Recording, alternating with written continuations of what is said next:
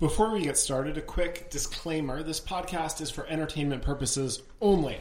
Nothing you hear is an offer or a solicitation to buy or sell any investment. With that, hello. Welcome to the Rangeley Capital Podcast. I'm Chris DeMuth, a PM at Rangeley. With me, as always, is my co host and fellow Rangeley PM, Andrew Walker. It is Wednesday, February 8th, 2017. Today, we're going to talk about Audi and women and then wrap up with Amazon, Macy's, in all about 15 minutes. Uh, during the Super Bowl, Audi uh, aired an ad that favors equal pay between men and women. Uh, the uh, voice uh, said, "What do I tell my daughter?" Uh, in the commercial, and then it panned to dad watching his girl compete against a bunch of boys in a go kart race. Uh, do I tell her that despite her education, her drive, her skills, her intelligence, she will automatically be valued as less than every man she meets? Uh, so, Andrew, uh, I thought I thought this was an interesting ad. It was fantastic Super Bowl. I want to say almost nothing about it because did you be just cliche? did you watch it? Uh, I, I, I, you know, the I can tell I can tell you the very very highest uh, award in sports is for me to have heard of your name okay. because you're out of the sports section onto the front page. So Tiger Woods and now this Tom Brady fellow, uh, he's made and several accomplishments. As biggest as I've heard of him, he's yeah. the one player on either team I've now heard of. I was just uh, laughing because you're notoriously not a sports fan. no, so no, when you said that, I was like, "Did you actually no, watch it?" It was the one game I've seen this year. I saw it on TV, and uh, it was it was really entertaining. I liked the whole thing. I even liked the the halftime show and most of the ads, and it was it was like a Disney uh, fictional yeah. sports show. It was actually really interesting. well, look, I I watched, and my girlfriend caught me the other day. I was uh, I rewatched Lady Gaga's halftime show. I thought was she was great. fantastic.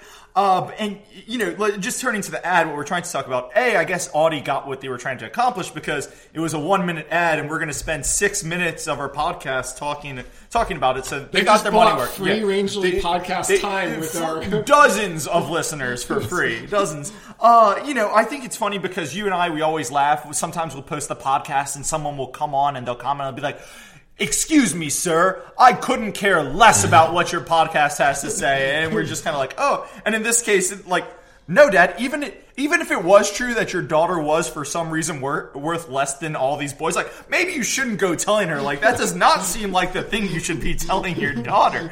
Uh, but you know, I think a lot of people have pointed out uh, Audi is probably not the the group that should be saying this. You know, they come out and they say equal. We're a big fan of equal pay for equal work, except uh, they don't have any women on their six person executive team. Uh, their supervisory board, which is kind of the German equivalent of the American board of directors, ha- is sixteen percent women, which is below the average for a Fortune 500 company, way below BMW, which is at thirty percent women.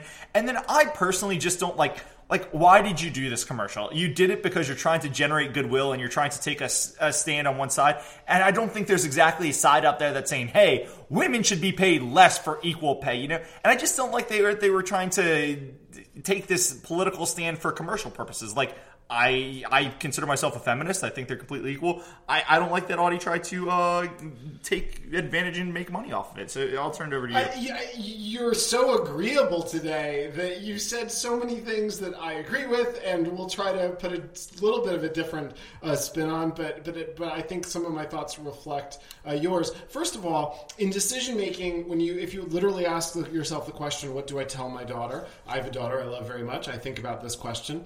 Uh, you, you should think about something that is uh, true and uh, encouraging, you would want to say. Something that in this case is untrue and demoralizing, you should never say. The only interesting thing that you should wrestle with is something that is to a degree true and to a degree demoralizing yeah. or encouraging. Those are the brainers. This one should be kind of a no brainer. Like if your daughter keeps trying out for the basketball team and it's not that girls can't play basketball, she's just not that good. You go tell like, hey, maybe this isn't the sport for you. But yeah, yeah. exactly. Um, you know, I think that um, virtue signaling, uh, people love the topic of their own virtues, especially when they can really lay them out in front of other people's perceived vices. The funny thing is, if I really wanted to improve myself, if I actually was trying to wrestle with something authentically, I would talk about, gosh, I, I have these horrible vices. Let's talk about the problems I have. But people love just kind of kind of marinating in their virtues. If, if they have dozens and dozens of, uh, of, of vices, but this one kind of virtue of their age, of their political spectrum, of their investing philosophy, whatever it is, they just want to come back to the topic again and again and again. And so, this example of virtue uh, signaling, I, I, think, is very funny. If you're in business, you don't want to attack the potential customers too much. And so, the big solution is attack history's defeated enemies. You know, Hollywood during the Cold War went really soft on the commies, but boy, ready to knock the stuffing out of them once uh, once the Russians had lost the Cold War. Yeah. You know, I think maybe in uh, decades or centuries ahead, Hollywood's going to come out and have these kind of ISIS enemies in action movies, and they're going to be these uh, terrorists from Syria, and, and they're going to be they're going to be real skittish until then. Well, uh, I don't know. I think Hollywood does a pretty good jo- job of attacking the uh, attacking ISIS. Like I don't know if you've ever watched an episode of Twenty Four, but I know, you can, no, you no. can watch thirty or forty terrorists get killed in an hour. There, I, I well, think the the other side would be like a China. Yeah. Like Ch- Hollywood's very so- soft on very China soft right now China. because they want to have their films approved in China. Now, I'm not saying China's an enemy, but you know, you could see how a hundred years yeah. from now we'll look back and say like Hollywood was pandering for money and the war's lost, and then they can go after. Well, but I, I, I, guess I'm going to attack this next uh, country and nationality because I have family there. But I would like to say the UK behavior with the press gangs in uh, kind of 1812 to 1814 was really vicious, and I just I just want to kind of go after them for that that. But I don't get to claim to be brave. You know, yeah. this is kind of dated. And I think it's very funny when you go after these defeated enemies and act brave. And again, you know, Audi, you know, the the twelve to two on the executive committee, their board six to zero. And and in, in fairness, also Germans, when the board has the six men on it, they look very kind of in terms of old, severe, serious white men. It's, these guys yeah, really do it, look it, like old white men. It's literally the definition of if you were doing a movie and trying to frame like the villainous evil corporation that a woman can't advance in it is what the Audi board would look like. exactly. Yeah. This is something, and so I think the, the, the, the little bit of self awareness they had, they were asked, "Do you pay your female employees less than males at the company that you raised the topic? So you wanted to discuss it. Let's discuss it." Their answer is. When we account for all the various factors that go into pay, women are on par with their male counterparts. Let me unpack that for a second because I too am a feminist, but I'm a factual feminist. I like feminism uh, based in reality. And uh, so I would like to, to, unpack their comment and say, what do I tell my daughter? Well, I tell her the facts. Women make 79 cents on the dollar mostly because of choices that individual workers make the choice to take less physically risky jobs that come with big pay premiums. You know, you look at the really dangerous jobs that are voluntarily applied for. Uh, the top 10 range from 100% down to 75% uh, male, but are almost all in the mid to high uh, 90s. Uh, time away from family, time uh, that's dangerous, uncomfortable, uh, dirty jobs tend to be male jobs, uh, and paychecks reflect aggregate data. Uh, when corrected for legitimate economic factors, the gap goes away. I used to say virtually disappears, but it actually might more than disappear in a lot of the science and tech jobs. It might be more than a dollar right now. Um, and if you want to be the exception, dear, if I'm talking to my daughter, study more math and science. Uh, but you know, I think these are things that the people who made this ad knew they were virtue virtue signaling, and well, we're still talking about it. Uh, but it, while they were virtue signaling, when they talked about their own business, they were were actually rigorous in the data. Yeah, yeah. You know, I I, I want to move on quickly sure. to the other thing, but I, I guess my last thought on you know I think it's so easy to say like oh it's so easy to be on one side. 78 cents on the dollar. It's ridiculous. Women need, we need equal work for equal pay. It's easy to say that. And then there is the counter like, well, adjust for everything and equal pay. it, it is equal pay for equal work. And, you know, I think that it's like two quick headlines, but I, I think there are serious issues with like, you know, women biologically, they're the one who have to have the family. Like, I think companies do face serious issues with if women are choosing to spend more time with family and that is causing them to kind of miss out on higher power jobs. I think a lot of companies have realized, hey, there's a significant portion of the workforce, of a very skilled workforce, who we are not getting because they're making a family choice. And people do need to think about, hey, our we our businesses might have advantages if we can find ways to create part-time jobs that they can do or if we can find ways to kind of bring this skilled workforce in in a way that allows them to be family first but still kind of produce value. I think there are complicated uh, discussions around there that need to be had, but here complicated discussions that this company chose to take the statistically rigorous one talking about themselves Yeah. and the headliney one when they're preaching. Um, and then one final comment before moving Go on ahead, go ahead. is that uh, in terms of a decision example, just six percent of our listeners are female. So Yeah. this is the kind of voluntary decision that is sub-economic. I, I actually think statistically it, it can be proven through some use of alternative facts that the, the entire wage gap is related to the Range- Rangeley Capital podcast male dominated I. I, I like actual facts. Uh, and we're we're uh, m- moving on to uh, Macy's. Last time uh, we discussed Macy's. Uh, uh, a lot's happened since then. Uh, they have found a suitor, Hudson's Bay. Uh, this would be the largest M&A deal with two companies with apostrophes in the names uh, that I can remember. So this is not a good statistic. that was Somebody can literally an alternative fact, Chris. Somebody can call in. I just thought of that on the Yeah. fly. Largest that I two can apostrophes. Um, but uh, uh, if anyone's unfamiliar with that company, check out Frontier on Netflix. Uh, actually, kind of a cool show uh, uh, that has some of the history of uh, Hudson's Bay. Uh, Macy's uh, holders are looking for the board and management to do something. Uh, both the potential buyer and seller are suffering from weak sales over the last year. Uh, Macy's activist Starboard, before getting a board seat, had really favored, pushed for a real estate JV similar to the one that Hudson's Bay did with Saks. Um, they could have done a REIT conversion, but they did a JV with real estate uh, involving Saks. There's very valuable real estate at Macy's. They could fold it into a similar structure. Andrew, should this potential uh, deal give Macy's investors hope? Yeah, so look, my, my thoughts on this really haven't changed since we talked about them last. I, I don't doubt that Macy's has some valuable real estate and at some price it makes sense, but look, Macy's is not the only person looking to unload basically mall real estate. You know, Sears, which we've talked about a lot on this podcast, is still a disaster. Sears is trying to unload the real estate. J.C. Penney, Dillard's, all these department stores are trying to unload real mm-hmm. estate to some extent. And when you've got a ton of sellers, like I just don't see any buyers for a lot of it. Now, Macy's does have some trophy properties. You know, there's the property in San Francisco, there's property in New York. They've got some, but it, it does not cover just how how large this company's market cap is. Mm-hmm. And when all these real estate people are looking to shed real estate, it, it's just a buyer's market, and I just don't think anybody's going to realize, realize anywhere close to their real estate value.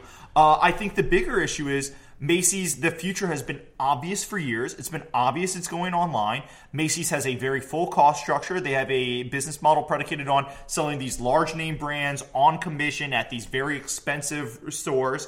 And uh, it's been clear for years, and Macy's leadership did nothing to adjust for the future. And if it wasn't for the real estate, Macy's would be in tons and tons of trouble as is. They're just complex. And i'll turn it over to you in one second. I think the one thing that's clear to me macy's is shedding tons of jobs closing stores and they've got a lot of valuable real estate and one thing we've heard advisors tell us is look a lot of private equity companies looked at this and said oh that's what we do we'll put some de- debt on it buy it close stores sell real estate turn it around and make it a more profitable smaller business the issue is we don't know what the business model is in the long term like even if we close stores it's not clear to us that there's a business on the other end here. They it's such a dramatic change.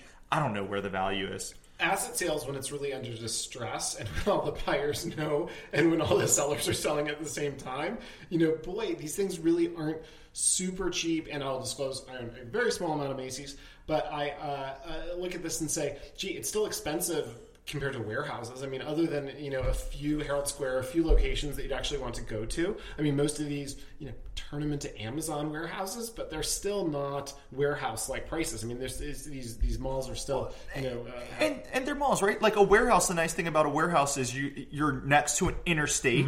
It's a lot cheaper real estate because there's generally not a lot around it. In a mall, it's cheap. It's more expensive real estate, and it doesn't have the infrastructure to get lots of trucks in and out quickly. So you're not talking. You, you know, it doesn't make sense for the warehouse type model. You really do need to have like a movie theater come in and buy and repurpose it, or uh, that type of lifestyle thing really needs to take over the space. And there's just so much of it. How many movie theaters can you have?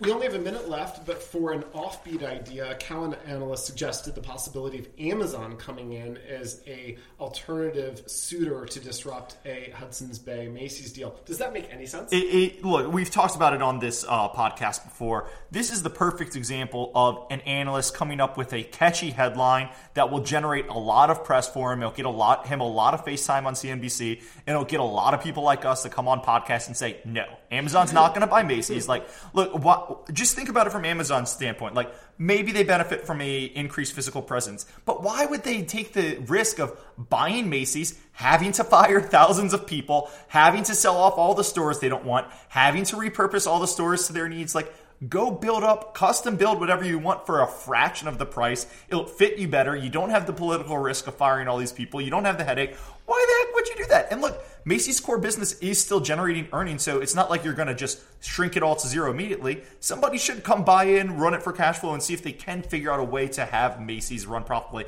Amazon's not buying them. Doesn't make any sense. Yeah, I think that this is kind of in the category of vague Chinese foreign SOE interest in buying something like GNC gets from time to time. Uh, Amazon could buy it. The last time I really kind of had this vague notion of that and kind of a story around a deal that had no credence to it was when I was thinking Amazon could buy Radio Shack. So I think Macy's should actually just file for bankruptcy tomorrow because once I start kind of throwing it into the air, Look. Amazon could buy it out of desperation. Uh, it's all over. As investors, we need to learn from our mistakes, and the reason I am so confident Amazon is not buying Macy's is because I, that was one of my first thoughts with Radio Shack when I was first developing. And you learn quickly, like, why would Radio Shack take? Why would Amazon take on four thousand Radio Shack leases? But we're not the only ones who made that mistake. If you're in this desperate state, you're like, gosh, if Jeff Bezos wanted to inherit all of my problems, he probably could have some good solution for it. Which, from your perspective, might well be true. From Jeff Bezos' perspective, it's not obvious why he wants all of your problems. I, I've been researching this one company. It's funny. One of the interesting things about them is they have all these NOLs, and the reason they have all these NOLs is because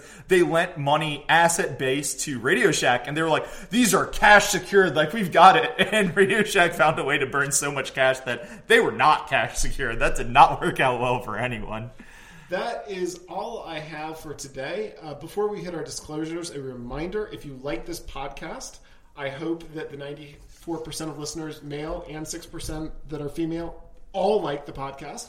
Be sure to follow us, rate us on iTunes, Stitcher, or Audioboom. You, you know, I feel like we're equal listen for all sexes, so I feel like the 6% of females who listen to us should just rep- recommend us to 46% more females or 44%. And then we'll be 50 50, and we can say this is the Rangeley Capital equal sexism, equal feminism podcast. That's what I, I, I, call I it. agree 100%. I am long some Macy's. Uh, and Andrew, do you have anything to disclose? Nothing for me. Thank you very much. We'll see you next time. Perfect.